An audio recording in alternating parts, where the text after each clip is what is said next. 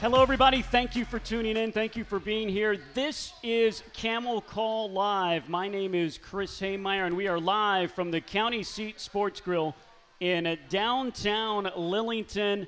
And tonight, we've got a full show for you tonight. We'll visit with Campbell head coach of our football team, Mike Minter, current co defensive coordinator and former teammate with him at Carolina, Reggie Howard. But first, we talk to our head volleyball coach. He's the man who brought the first ever volleyball championship to Campbell. He is head coach Greg Goral. And, coach, you are already a weekend into this season. We'll talk a lot about the championship. We'll talk a lot about your team and, and what you have built here. But, but, but first, coach, tell me how things are after your first weekend of action, that tournament in Charlotte. Uh, things are going pretty well. We've got uh, a lot of talent on our team, a little bit younger than last year. Uh, we've got four freshmen, uh, all contributing in different ways.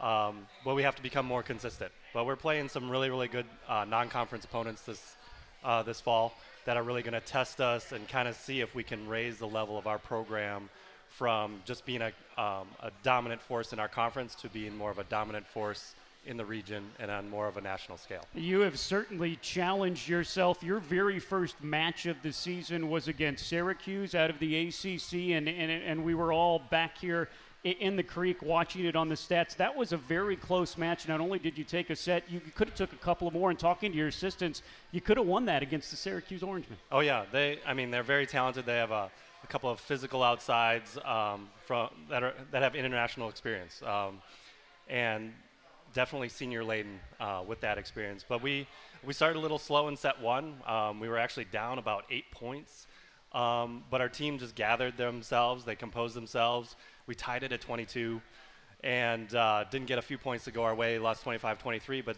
we were right there. And then we felt comfortable um, going toe to toe with them. We knew we understood what they were doing offensively, and, and we figured out how to score. Um, didn't get it done, but it was again a, a, close set two, and then we took set three. Um, just uh, the savviness of their international players scored them a few extra points to give them just a, just enough a cushion in, in set four to, to take the victory. But I think I learned a lot about our team and the resiliency that we have and the talent that we, we can play with an ACC power. Oh, one of your hallmarks is over a decade now here at Campbell, you have rebuilt the, the, this program that was really in shambles when you took it took it over. Is your recruiting, and I know you are excited about who you have have brought in, and they're contributing already. T- tell us about your newcomers. Uh, I can start with uh, Maddie Converse. Uh, she's a setter from Minnesota. Uh, played for Northern Lights Volleyball Club, uh, a national um, power in in club volleyball and um, she just she does a great job of running running her side of the court, running the offense. Uh, she provides energy. She's a great leader, uh, great on court presence. Um, she got her hand crushed, uh, three points or yeah, three or four points into the first set against Syracuse. Uh, so she had to come out, um, but I f- like nothing's broken. We got good news today. Um, she should be good to go um, and really help us um, add the depth, you know, to our setting spot. Um, we've got Gwen Wolkow from Chicago, Illinois. Uh, she's a six-foot outside, played for Sports Performance, another national power um, in the club volleyball world. She's got length, she's got power, she's got a great heavy topspin serve, um, can hit from both pins. She she's done it at a national level. She like a lot of her teammates uh, play in Power Five conferences. Uh, so she's she's definitely been ready to kind of step in and help us uh, from the very first point. Um, and then we've got six foot five Allie Klent. Um, from That's the one that jumps off the page when she came into the gym for yes. the first time. I mean, six foot five, you can't teach that. Yeah, and she's a former dancer. Like she can move, and so you're kidding me. Yeah, she can she can move, and so um, it's. I mean, as long as we get the ball high enough to her, she can go over the top of people. Uh, she moves pretty well. And again, she's just a freshman. She's going to have plenty of time um, to figure out the speed of the game, uh, how to score, how to how to shut people down. But um, even now, like she's got some natural moves. She can she she did a tremendous job shutting people down uh, over the weekend and and finding ways to score. So excited about that. Well, not only do you have these fantastic freshmen, but but you return some of the best players uh, in the entire conference and beyond. You have some of the most fierce hitters and the best defensive specialists that that I have seen in a long, long time. Tell us about uh, this crew that comes back, the defending champs. Well, I can start with our five seniors. I think they bring a great uh, amount of leadership back, a lot of poise, composure. Melody Page is just really dominant in the middle, fast, athletic, bounces balls, and then can fly around and, and um, shut people down um, as a blocker.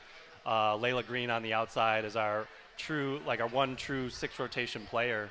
Uh, so she has to do it all: pass, defend, serve, block, attack, um, and again, like she can she can manage. She she does all sorts of great things for us uh, as an outside. Elise Gross um, has been a consistent uh, defensive player for us. Uh, she defends well, um, has a great bullet of a serve, and then uh, really shores up passing when we need an extra passer out there. Uh, Emily Mitter has been a starting setter for oh, basically her entire career here. Um, very under control, fires balls around, and this year, I, like even her defense um, has been better than it was in the years past, and is now just as a senior very um, savvy, knows what's going on, you can tell that she's just very comfortable out there running the offense. Um, and then uh, Ananda Patterson has been phenomenal on the right side. I mean, she started as a, as a middle her freshman, sophomore years. We shifted her to the right side, and now she gets more opportunities to play, but really dynamic player. Um, scores a lot and then is a great blocker on the right side for us. So all five of those uh, players really um, kind of anchor – um, our upperclassmen. And then the two right behind them, Chloe Cook and, and Claire Ann, are, are just, out, just as outstanding. Chloe uh, was all tournament this past weekend at UNC Charlotte. Um, I think she, there were several matches she hit over 300 um, and had, I think it was 37 kills, something like that. Um, but uh, again, dynamic, strong, everything you want out of an outside hitter. And now she's she put in the work this spring to pass better, defend better, and, a, and is showing out on the court. And then Claire Ann's just ridiculous as a libero. Um, she's got length, she's got athleticism. Uh, she takes up half the court by herself. she reads well. She's again played for just a, an elite level club program, and um, you can't hit a ball by her. Like, you know, she has to have her eyes closed for you to, to hit it by her. Um, so I, you know, that that core of seven players has just been outstanding for us, and uh, will anchor our team and really help our younger players grow and, and become more consistent. We are with Campbell head volleyball coach Greg Goral. The, the list of accolades are, are growing, sir. Longest tenured coach in program history, winningest coach in program history. You begin year number 10, of course, uh, taking uh, this team all the way to the tournament finals in 15, 19, and of course, last year in 2021, back to the finals, hosting the tournament you bring the first ever trophy in Campbell volleyball history home to Campbell. You've had a, a, little bit of time to think about it, and, and tell me what that feeling was like after all of your and your staffs and the student athletes, all the hard work over 10 years to put the exclamation point on it with the trophy. It was really emotional. I, um, it was like for the first nine years of my career, I look up in the rafters and I see banners for basically every sport except volleyball, and um, it was just hard to deal with. it's like we got to do more, we got to do better, um, and every year we've just worked our butts off to to train the players that we have, bring in new players, um, keep pushing them to be better than they were the day before, the week before, the month before, the year before, and um, you know, for it to pay off in the end was was really emotional. Like it's um, it's something that we've been striving for for so long. Um, it, it feels so rewarding to actually get it done, and uh, and like just um, it was it was everything. It was everything that we had we had work, worked for for 10 years to put in, and the list of assistants that we've had, the 40, 50 some odd players that have gone through the program since since I started here. Like it, it's just uh, it meant a lot to myself, the staff, but also everybody that's associated with the program.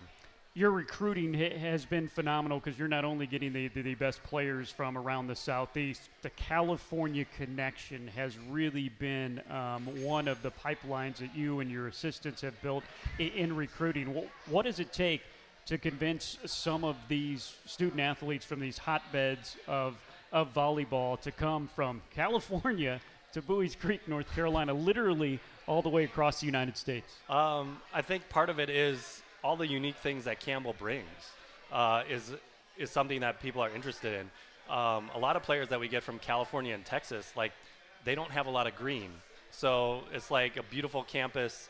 Uh, I don't know if you've been in Southern California. So a lot of the campuses in Southern Calif- California are just cement buildings. Yeah. They don't match each other.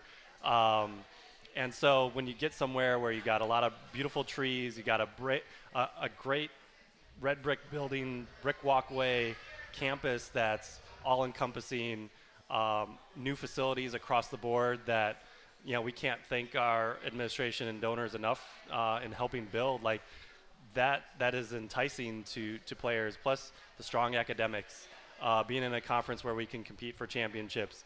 Um, all of those little things and, and being you know pretty sport centric with over 500 athletes on our campus and everybody doing well like that that appeals to a lot of athletes and and for us personally on the volleyball side, we wanted players that uh, want to make an impact earlier in their careers. Like we, Sarah Kala just graduated. She could have played at a big Power Five school. Didn't want to sit for you know three years, four years.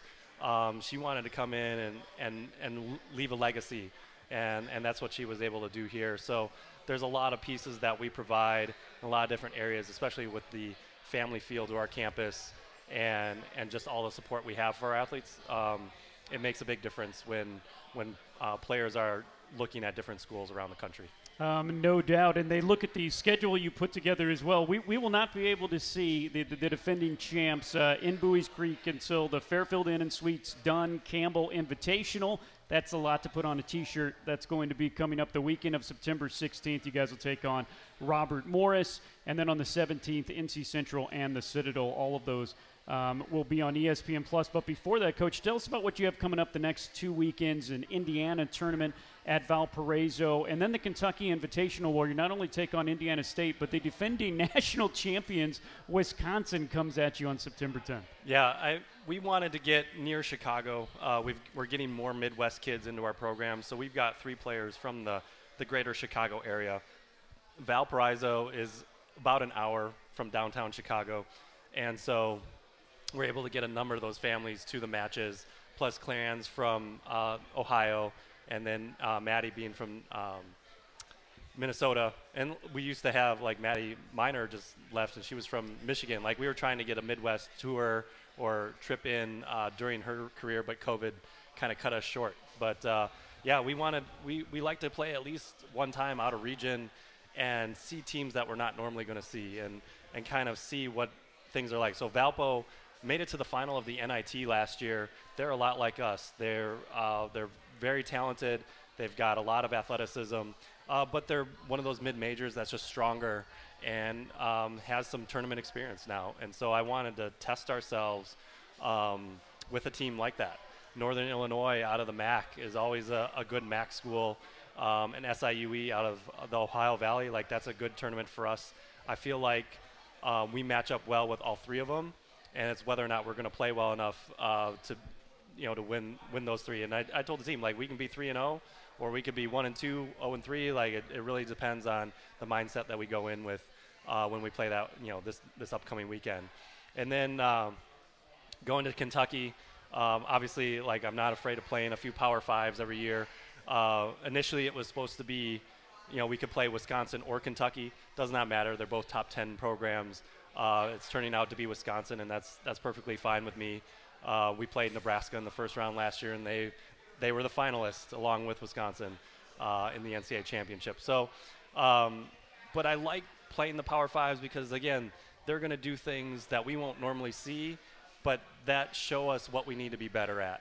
And you know, if when we do go to the postseason and we're playing a Power Five school, like now we're going to understand what we're going to be facing, how we're going to have to score, how we're going to have to defend, and really what we're going to need to do to be successful. So, um, getting those tests early in the year, um, you know, gives our, our our school an opportunity to be on a national stage. Like, had we won a few extra points against Syracuse and won that match, it's not just something that the conference knows about. Everybody in the nation knows yeah. about. And so if we play well against Wisconsin, we take a set off of Wisconsin, like people are going to notice, and that only helps us again with our own confidence, but then in the recruiting cycle and all that stuff. So I'm excited about those matches and those tournaments. He is Greg Goral. He is the man that brought the first ever volleyball championship to Campbell and Buies Creek. You'll be able to see his squad, the defending champs, coming up on September 16th and 17th. Coming up after the break, we shift our focus outside of the gym to football. We will talk to Campbell head coach Mike Minter, his co defensive coordinator and former teammate Reggie Howard. We'll talk about game number one coming up this Thursday. That's coming up after the break. This is Camel Call Live.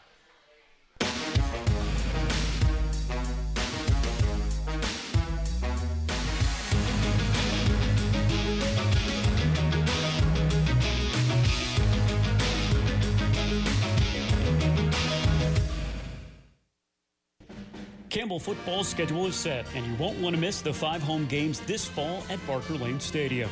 The Camels kick off the season on Thursday night, September 1st at 6 p.m. versus the Citadel. In October, Campbell welcomes nearby NC Central, plus conference clashes with Charleston Southern and Robert Morris. The Camels close the home season on November 12th versus Gardner Webb. Season tickets start at just $100. Head to gocamels.com and click the Tickets tab for more information. Since 2019, the Fighting Camel Club has funded championship level facility projects such as Eakes Athletics Complex for Campbell Soccer, a new strength and conditioning space inside the Convocation Center. This fall, your Fighting Camel Club donations will fund a new sports medicine facility, a new locker room for women's basketball, and a new digital media lab for athletes to work on their personal brands, providing championship resources for Campbell student athletes. That's the mission of the Fighting Camel Club. For more information, go to gocamels.com and click on the Give button. Thanks to donors like you, the Fighting Camel Club provides championship resources for Campbell student athletes. Over the last three years, donations to the Fighting Camel Club have helped fund facility enhancements and coach driven projects that have pushed the Fighting Camels to win 27 conference championships. For more information on how you can donate to the Fighting Camel Club, go to gocamels.com and click on the Give icon.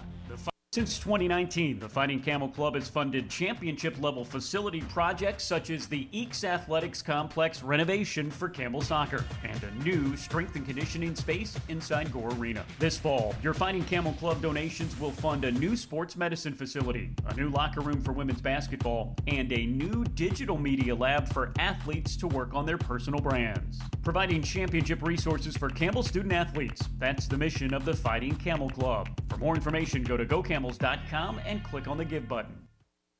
Thanks to donors like you, the Fighting Camel Club provides championship resources for Campbell student athletes.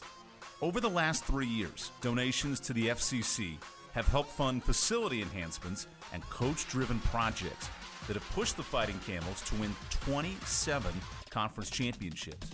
For more information on how you can donate to the Fighting Camel Club, visit gocamels.com and click on the Give icon the Fighting Camel Club, providing championship resources for Campbell student athletes.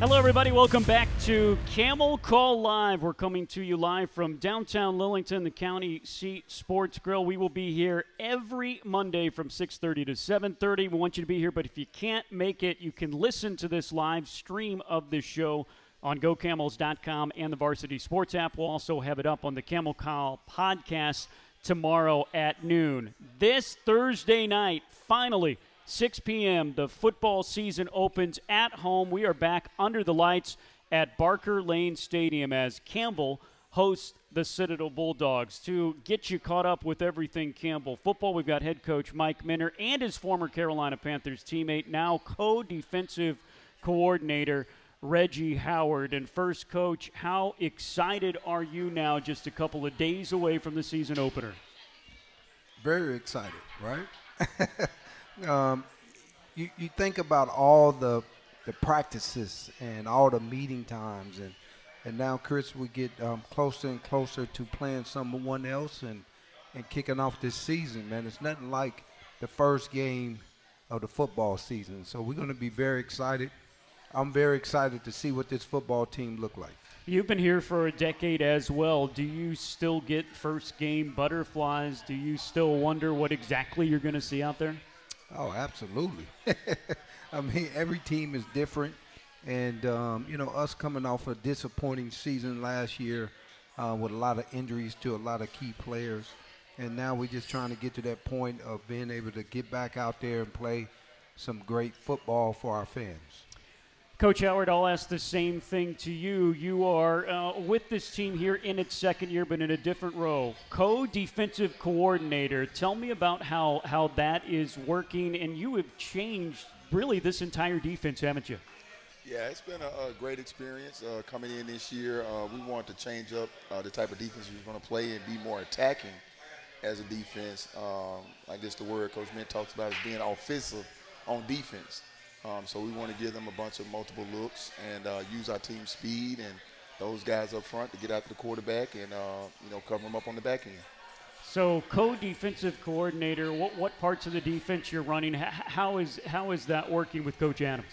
Uh, it's great, man. Me and Coach Adams have a great relationship. Uh, he handles the front part of the defense, and I handle the back end with the secondary. And uh, we talk all the time, uh, getting great advice from uh, Coach Minter, uh, and just working together and cohesively putting together a great package. And uh, I think the fact that him and I have a great relationship works really, really well because we're able to, uh, we're very open and willing to listen to each other and find the best packages and the best personnel to put on the field.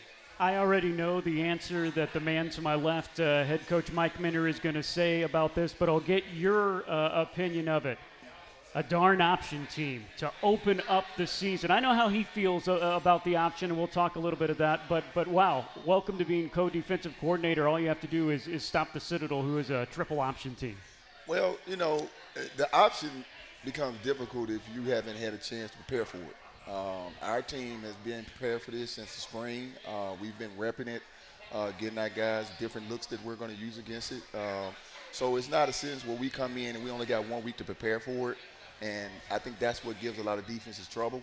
Uh, but the fact that we've been doing it for so long is, and, and being repetitive about it, uh, we just got to make sure that we don't get mundane and continue to do the little things right and uh, execute at a high level and everybody do their job, man, and we'll be successful. So those darn games against Kennesaw State are finally paying off, huh, Coach? All right, you, you, you tell me your thoughts on the option. They finally, and it might be because of this man right here, they have finally, that they said they are going to start throwing flags now on the on the on the chop blocks, the blocks below the knee. That, they say it's a it's an emphasis this year. One, do you believe that they're going to throw those flags? And two, how do you prepare for something that we see a couple times each year? Well, the first thing is if we don't see ten flags on the field in the first quarter, I want all the fans to run on the field and get the referee because they cheating. They got to be cheating. Um, no, man, uh, this is something that's really good for us playing those guys is to be able to um, not worry about getting chopped down as a defender. I think that's very important. But I hate the triple option. Um, but like Reggie said, we've been having a long time to prepare for this game, not just five days to try to get it done. Um, we've had five months to get prepared for this triple option team. And so um, this is probably the best prepared football team um, to face the triple option. But even with that being said, guys, it is the hardest offense known to man. Um, and so, you know, it's going to be a tough night for our defense, and they got to play great football for four quarters. What can you tell us about this Citadel team? They were four and seven last year, three and five in a very competitive SoCon that, that they seem to be in most games. I don't think they've even decided yet who their quarterback is going to be. What, what, can you tell us about about the team you'll face on Thursday night? Well, as, as far as the, the football team is concerned, you, again they're going to be tough. Um, they're going to be physical. They're going to run the football, of course, and they're going to play tough defense. Um, and when you look at really all the games that they lost, it was one score type games, and and um, they won the last two games, which I think was very very good for them with the momentum coming into this season. Um, so it's going to be a, a, a, tough outing for us um, Thursday night, and um, we're looking forward to it now. So um, you know, don't don't be mistaken that we not ready for this football game. So we we we're going to be fired up on Thursday. We're going to be flying around, and it's going to be a, a hard hitting Thursday night football game.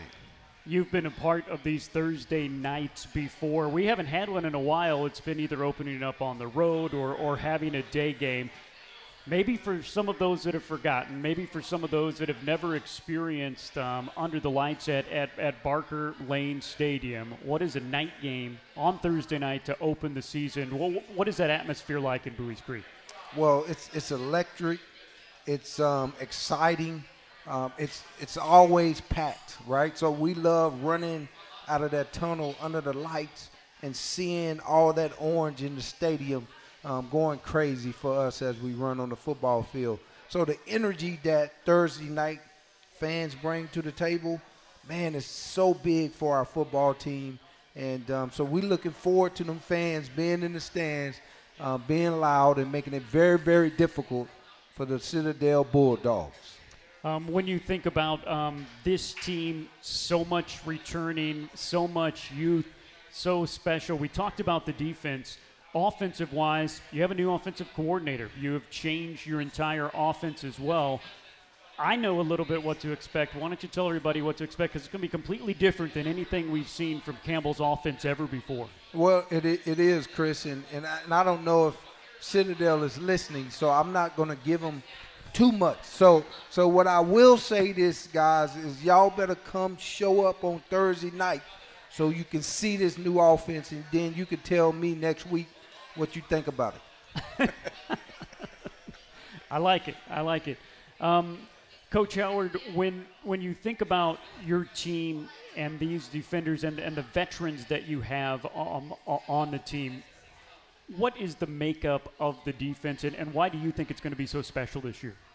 Um, I think what's going to make the defense special this year is we're really united, man. Um, we're a family. Um, I think guys genuinely care about each other. And uh, just thinking back to those Carolina days, man, that's that's what made us good. Like we always played hard for one another. We was really tough, uh, well conditioned, and all we did, all we wanted to do was run around and hit people in the mouth. So for us, that's the way our defense is being built, and uh, we're all about getting somewhere fast and hitting somebody hard and, and just keep doing that over and over and over again. And um, I think this year, man, we did a really good job of really honing in on those little things and not assuming things, right? Just focusing in on every little detail to make sure that we're prepared to be the best thing we can be. Coach, you have told me, and, and you have tried many different ways of handling training camp. But one of the first things you told me is your summer conditioning the toughest it's ever been. And this camp was one of the toughest that it has ever been. What was the reason for that? Well, the reasoning, Chris, is that I thought our football team in the last couple of years wasn't tough enough to do the things we needed to do to be competitive late in the football season. And um, and so we had to get tough and, and not just depend on our athleticism or, you know, um, depend on some of the things that we depended on in the past – now we're going to depend on our toughness, and that's really what separate great teams from good teams, good teams from bad teams, is how tough they are. And like Reggie said, when we was with the Carolina Panthers, what changed us from one and fifteen and changed us to a Super Bowl team two years later was the toughness that Coach Fox took us through. And and so you know I wanted to go back old school and and and um, make sure these guys understand that the only thing that wins um, consistently is being tough. Did you say Carolina Panthers? That is a perfect tease. Coming up after the break, we got two Carolina Panthers. They're going to talk about that 2001 year, 1 and 15. Then we're going to have a lot of fun talking about that 2003 NFC Championship year. We're talking Panthers football, Campbell stuff too, of course, when we come back after the break. This is Camel Call Live from the county seat in downtown Lillington.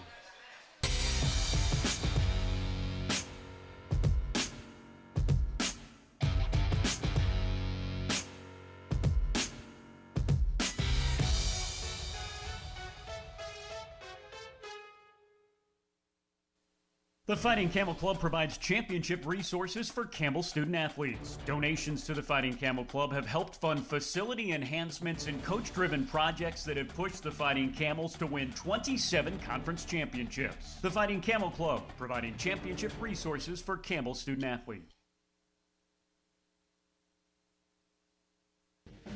Campbell football schedule is set, and you won't want to miss the five home games this fall at Barker Lane Stadium. The Camels kick off the season on Thursday night, September 1st at 6 p.m. versus the Citadel. In October, Campbell welcomes nearby NC Central, plus conference clashes with Charleston Southern and Robert Morris. The Camels close the home season on November 12th versus Gardner Webb. Season tickets start at just $100. Head to gocamels.com and click the Tickets tab for more information. Since 2019, the Fighting Camel Club has funded championship level facility projects such as Eakes Athletics Complex for Campbell Soccer, a new strength and conditioning space inside the Convocation Center. This fall, your Fighting Camel Club donations will fund a new sports medicine facility, a new locker room for women's basketball, and a new digital media lab for athletes to work on their personal brands, providing championship resources for Campbell student athletes. That's the mission of the Fighting Camel Club. For more information, go to gocamels.com and click on the Give button. Join the Fighting Camel Club today. Your generous support provides funding that allows an elite student athlete experience, an experience that helped bring home a record 13 conference championships this season. For more information, call the Campbell Ticket Office at 910 893 1459. Since 2019, the Fighting Camel Club has funded more than a half dozen championship level facilities projects. This fall, your Fighting Camel Club donations will fund several new projects, including a new Gore Arena sports medicine facility. For more information, go to gocamels.com and click on the Give button.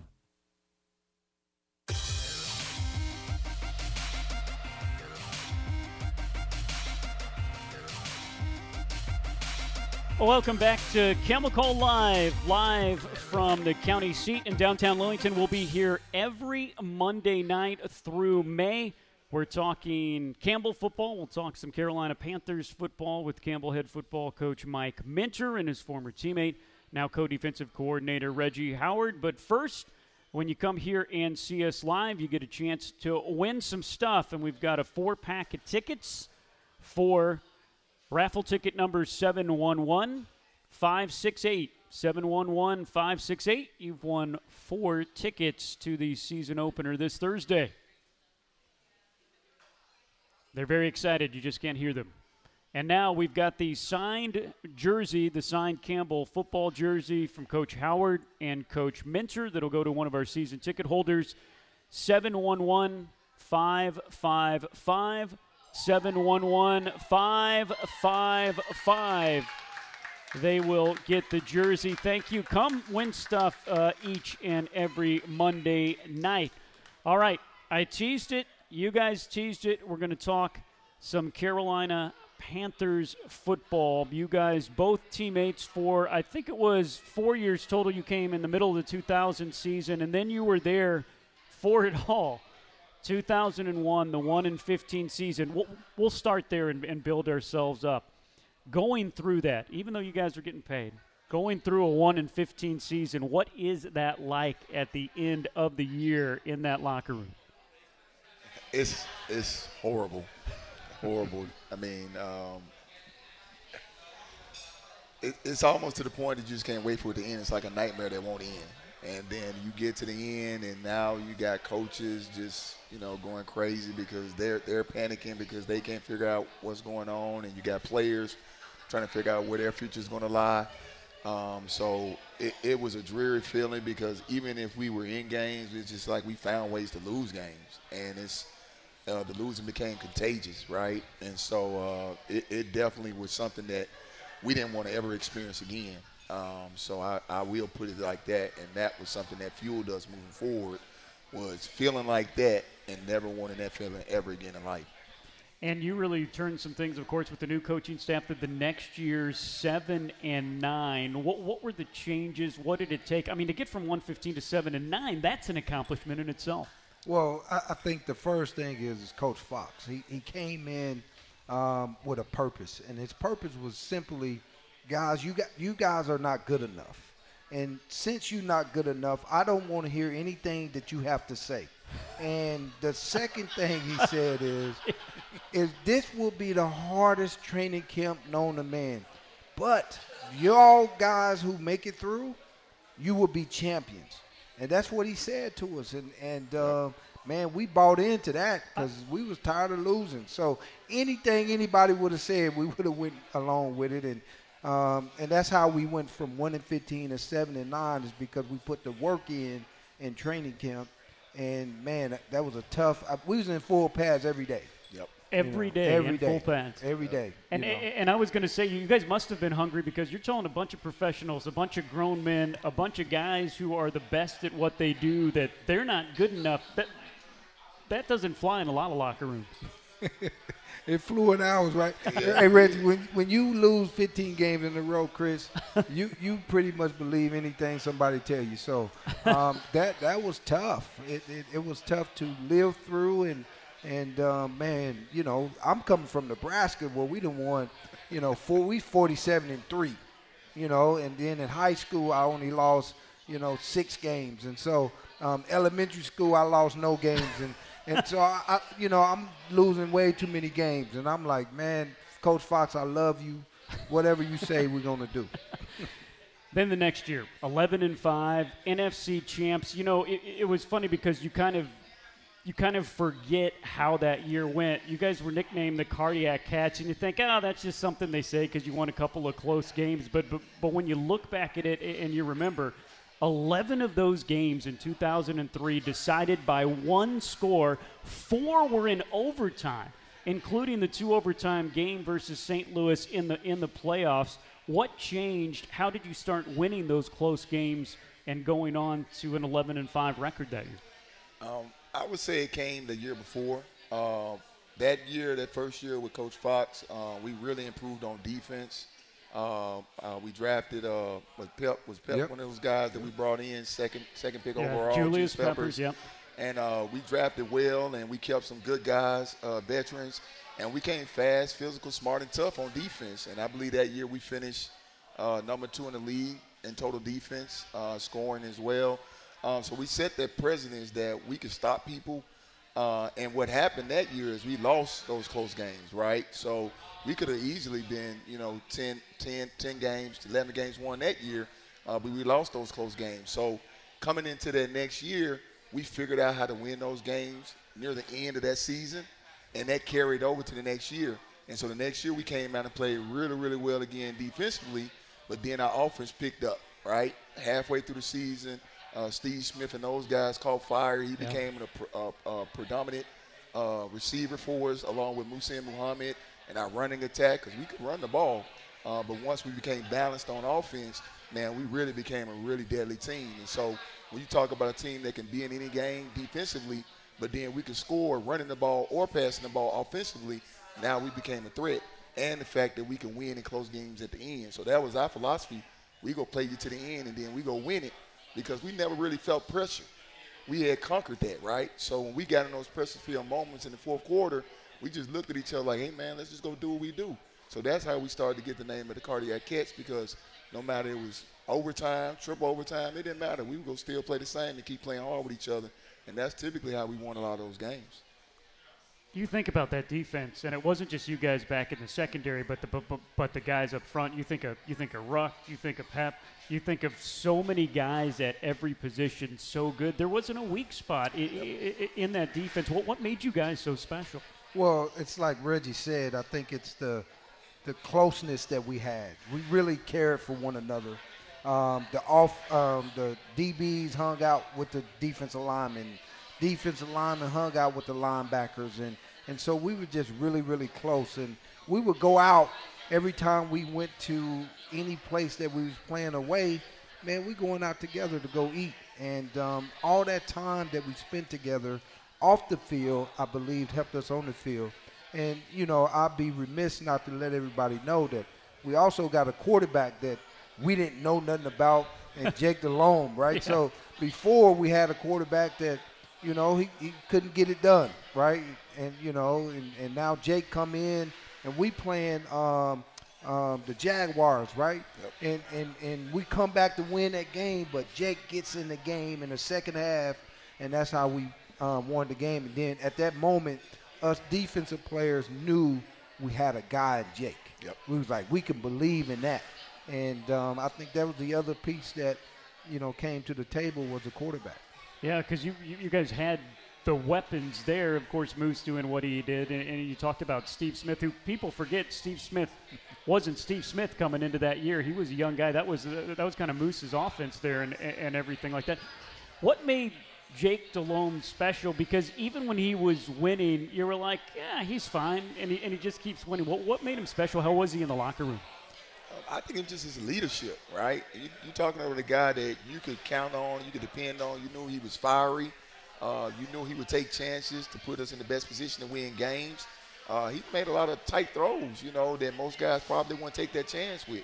So when you have a guy like that uh, that knows that he can have the freedom to, to take chances because the defense go back him up, now you got a team, man, because now you, you don't feel pressured about throwing the ball into a tight area because you're like, hey, man, even if I make a mistake, my, my defense going to hold me up, you know. And so that was what we had, man. It was just was – it was the chemistry. It was just – I mean, if you was in our locker room, you would have never known we was as good as we were on the field because we were so silly and we were always hanging out and just having jokes and playing games and all that type of stuff like that. But it was that camaraderie that gave us that chemistry on the field where, man, we just we just trusted each other. Like it could be on the field like, hey, Mike, uh, Mike on me, hey, Real, tighten up, baby. Here come the slant, jump the slant. It didn't even matter. I didn't even hesitate. You know, I, I trust him. So if he tell me to do it, I'm gonna do it because it's in the best interest of us being the best team on, on, on that field. And so for us, man, I think those were the keys that made us who we were and what made us special. So that team full of so many uh, successful pros and so many fierce competitors. I mean, you, you guys were kind of mean out on the field a couple, uh, you know, for for those games and, and, and through those years. You guys were silly in the locker room. That that's hard for me to imagine. It really is. Uh, I, I, you know, we joked 24 7. And I think when you win, winning, Chris, or you going through that moment, you gotta have fun, right? You gotta you gotta enjoy every moment that you have when you going through that with that run, and and and that's what we did, man. We just had fun every day. But once we crossed those lines, it didn't matter if it was practice or the game. Now it's time to get about business, and um, it's time to get serious about playing the game of football. And we could do that. We could turn it on and we can turn it off. Uh, but man, I always tell people you got to enjoy the ride. You got to enjoy the moment that you're in because you will never get that back. And if you don't enjoy it, you're gonna look back, wish you did. And uh, man, we we enjoyed every moment. We took in every moment, and that's what made us closer. It's because we was connected through the moments that we had enjoying the ride all the way to the Super Bowl. We'll talk about that Super Bowl when we come back after the break. This is Camel Call Live. Back after this from downtown Lillington.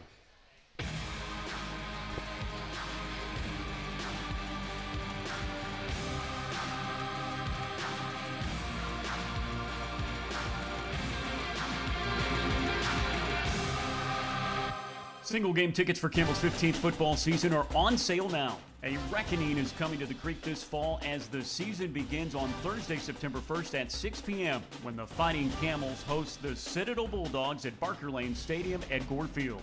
Purchase single game tickets online at gocamels.com slash tickets and by phone through the CU Athletics ticket office at 1-877-GO-HUMPS. Pricing for single game tickets for this season range from 10 to $35, with group prices starting at just 10 bucks. Since 2019, the Fighting Camel Club has funded championship level facility projects such as Eakes Athletics Complex for Campbell Soccer, a new strength and conditioning space inside the Convocation Center. This fall, your Fighting Camel Club donations will fund a new sports medicine facility, a new locker room for women's basketball, and a new digital media lab for athletes to work on their personal brands, providing championship resources for Campbell student athletes. That's the mission of the Fighting Camel Club. For more information, go to gocamels.com and click on the Give button. Campbell football's schedule is set, and you won't want to miss the five home games this fall at Barker Lane Stadium. The Camels kick off the season on Thursday night, September 1st at 6 p.m. versus the Citadel. In October, Campbell welcomes nearby NC Central, plus conference clashes with Charleston Southern and Robert Morris. The Camels close the home season on November 12th versus Gardner Webb. Season tickets start at just $100. Head to gocamels.com and click the Tickets tab for more information. The Fighting Camel Club provides championship resources for Campbell student athletes. Donations to the Fighting Camel Club have helped fund facility enhancements and coach driven projects that have pushed the Fighting Camels to win 27 conference championships. The Fighting Camel Club, providing championship resources for Campbell student athletes. Well, welcome back into Camel Call Live from downtown Lillington. We are at the county seat where we will be every Monday night from 6:30 to 7:30. This Thursday night, the home opener, 6 p.m. under the lights at Barker Lane Stadium. Campbell hosts the Citadel Bulldogs, one of five home games. Season tickets are still available. Single game tickets are still available. You got to come see them because – Campbell goes on the road for the next two weeks, then a bye week. Campbell won't be home for another month. So, this Thursday, September 1st, 6 p.m., Campbell and the Citadel Bulldogs. We have Campbell head coach Mike Minter, former Carolina Panther, along with his former teammate from that sensational 2003 season, now his co defensive coordinator, Reggie Howard. Okay, you have the fantastic season. You go through the playoffs. After that first game at home against Dallas, you guys are on the road a two overtime win against St. Louis and the Rams. We're in St. Louis, and they were good back then. You make it all the way to the Super Bowl to face Tom Brady. First of all, what was that like, the buildup between winning the NFC Championship game and the Super Bowl? Just had to be unreal. Yeah, I would say it was. So, Dallas, right? Dallas beat us in the regular season, and they beat us at home, and man, they act like they had won the Super Bowl, right? And we didn't play well. So, us playing them in the first uh, game, that wild card game, we knew we knew that we could beat them, right? So uh, we kind of had that confidence going against those guys, and uh, we was able to beat them. Uh, now going to the Rams, man, they were tough. I mean, you talking about an extremely talented yeah, team. That was Kurt Warner. They'd won a Super Bowl a couple years back. So our strategy against them was we're not going to let them get, go over top our head. We're, we're not going to give up the pass. If they want to run the ball, they can run for 200 yards this game. But at that time, we had noticed that Marshall Faulk really wasn't a running back. He was more of a receiver. So that was our strategy. Let's see if Marshall want to run the ball. And it worked, right? They kept throwing the ball, and we kept playing pass coverage. Uh, and we was able to get out of there. And it was crazy because the disrespect, they was already talking about they had won the game, you know. So for us – uh, you know, that definitely was a big time game because they were so talented. And then again, after winning that one, going to Philly, again, another game we lost in the regular season and we felt like we didn't play our best ball. And we had a good strategy that we knew McNabb uh, had trouble taking pressure up the middle of the field, uh, up the middle of the offense. So we sent a lot of pressure up the middle and played a lot of man on the outside and uh, played well against them and beat them. And so uh, here we go going to the Super Bowl. Unbelievable. And then you're in the Super Bowl against Tom Brady. You have 14 tackles. You are one of six men to have intercepted Tom Brady in the Super Bowl. He has 19 passes, and of course the TD pass, and of course the and of course the six wins. Man, the defense did their part in that. Did it? What was that like playing in a game like that that you've dreamed of all your life? Well, it's like if you fast forward life and you just going 100 miles an hour. That game felt like it was like 10 minutes long because everything was sped up. It was like the, the fastest game I ever seen. Um, guys was running full speed every play. And um, so it was just really, really exciting when you get on the football field and feel the electricity of a Super Bowl. Now, that is the Super Bowl that um, a guy dressed up as a referee, right? So we come out at halftime, and then all of a sudden this dude comes on the field, and he looks like a referee, and he gets the ball, and he runs to the middle of the field, and he's getting ready to put the ball down, and then all of a sudden he snatches all of his clothes off and take off running, and I'm like, what is wrong with the referee? What happened to him at halftime? We are just amazed at what happened in that. And so um, it was a lot of di- different things that happened um, in that Super Bowl, man. But Tom Brady, at that moment, we didn't know who he was at that time because we was like, oh man, all right, we're gonna get him. And um, after the game, we gave him his respect and his love because um, that man right there can play some football. He was not afraid of us. he was taking the hits, um, coming back at us. In the first half, they could not move the ball. They couldn't score. And then in the second half, I don't know what happened. They say it's something about some cheating going on, but I don't know. But in the second half, they had every call we did, and they knew our defense, and they were throwing the ball to the spots you need to throw it to every play, uh, Chris. So it was the craziest Bill thing. ever seen. Belichick, his team wouldn't. Yeah, I- wouldn't I- cheat. you know that's a that's a theory that's out there. I don't know if it's true, uh, but you know that's what we feel that they really knew all our plays when we was out there in the second half. Oh, by the way, this man played the second half on uh, after the game. You found out it was on a broken foot, right? Absolutely, it was it was the craziest thing. But you know, when you're in the Super Bowl, you don't feel anything, man. You just you just really so excited about playing the game and wanting to win so bad that even a broken foot uh, wouldn't stop you from getting it done. And, and um, I remember um, the interception that Reggie had, and and we was kind of like in a um, half field coverage, and he dropped. You know, he thought um, Reggie was going to stay in the flats, and he, and he dropped off and, and, and picked the ball off. And I remember running on my broken foot, breaking on the ball like, oh man, I'm about to get this interception. And um, you know, Reggie was there getting it, and and then I just jumped on him and and you know hugged him and was excited and and um, you know just a great football game, man. It was back and forth all night long, and um, whoever had the ball last was going to win that game. Yep. and you know we kicked the ball out of bounds and and then they drove down to get the field goal. And um, coach fox told us this. Now this is a story that most people don't know. He told us before the game he said guys look you do not want to lose the super bowl. The reason why he said that is he lost with the giants a couple years before he came to us and he said um, because they're going to kick you off the field and you're no longer going to be part of the super bowl and we like what is he talking about right Okay, soon as that kick went through, they kicked us off the field. They got the, they, hey, the the police, everybody escorted us off, and and I was like, oh, that's what he's talking about. That's what I went to um, once the game was over.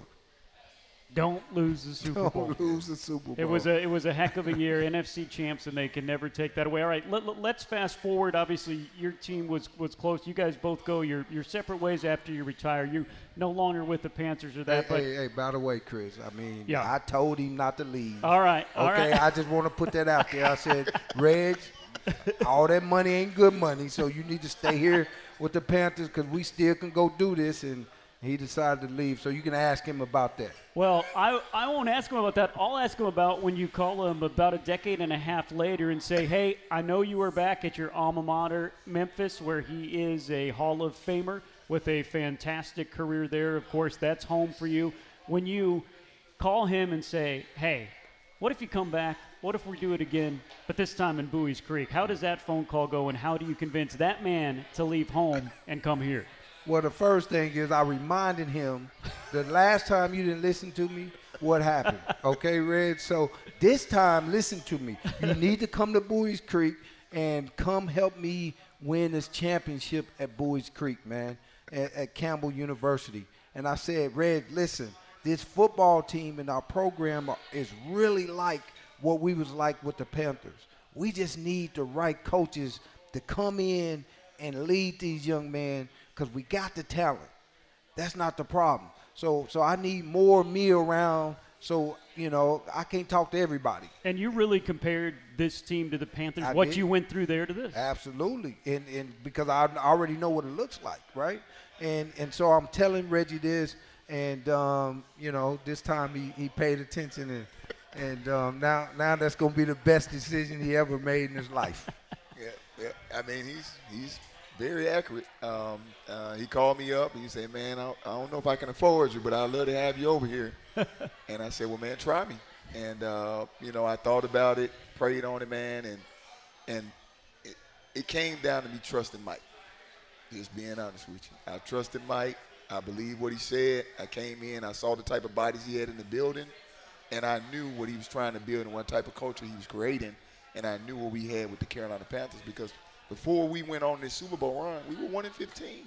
You know, nobody expected us to do anything. So for me, knowing that he already knew what it looked like to get to that point and where it was to come here, man, I left and I, I told him I, I talked to the coach from Memphis. He was dogging me like, "You gonna leave Memphis to go to Campbell?" and I was like, "Yeah, man. Uh, I trust him. You know, I trust him. You know, I love Memphis, and this is where I'm from. But this is my this is my, my brother, and he telling me he need me, so I'm gonna go out here and be a part of what he's doing. And and he's right. It's been a great decision, and and again, he was right. I chose what was better over the money, and. Uh, that was a lesson that if I wouldn't have went to Miami the first time, I probably wouldn't have knew to, to make the right decision this time. Well, we are so glad you're here. We are so glad that a couple of Carolina Panther teammates are back together. He's our co defensive coordinator, Reggie Howard. He's our head coach, Mike Minter. We are so glad they are here, and we can't wait to see this team this year. Your first chance to see them will be this Thursday night at 6 p.m. It's Campbell's home opener under the lights at Barker Lane Stadium. Campbell will host the Citadel Bulldogs. Tickets are still available. Season tickets are still available. Go to gocamels.com or call our toll free number. How about this? 1 877 GO HUMPS. 1 877 GO HUMPS. And you can get your tickets for it not only this coming game on Thursday, uh, but coming up the five home games this year. Also available on ESPN Plus if you can't make it to Buies Creek. But we can't wait to see you under the lights for Campbell head volleyball coach Greg Goral, who was our guest earlier on, Reggie Howard, and Mike Minter. I'm Chris Haymeyer saying so long. We had another great crowd here at the county seat. Give yourself a hand. Unbelievable crowd here. We hope to see you back here on Monday night. That'll do it for Camel Call Live. Have a great week, everybody.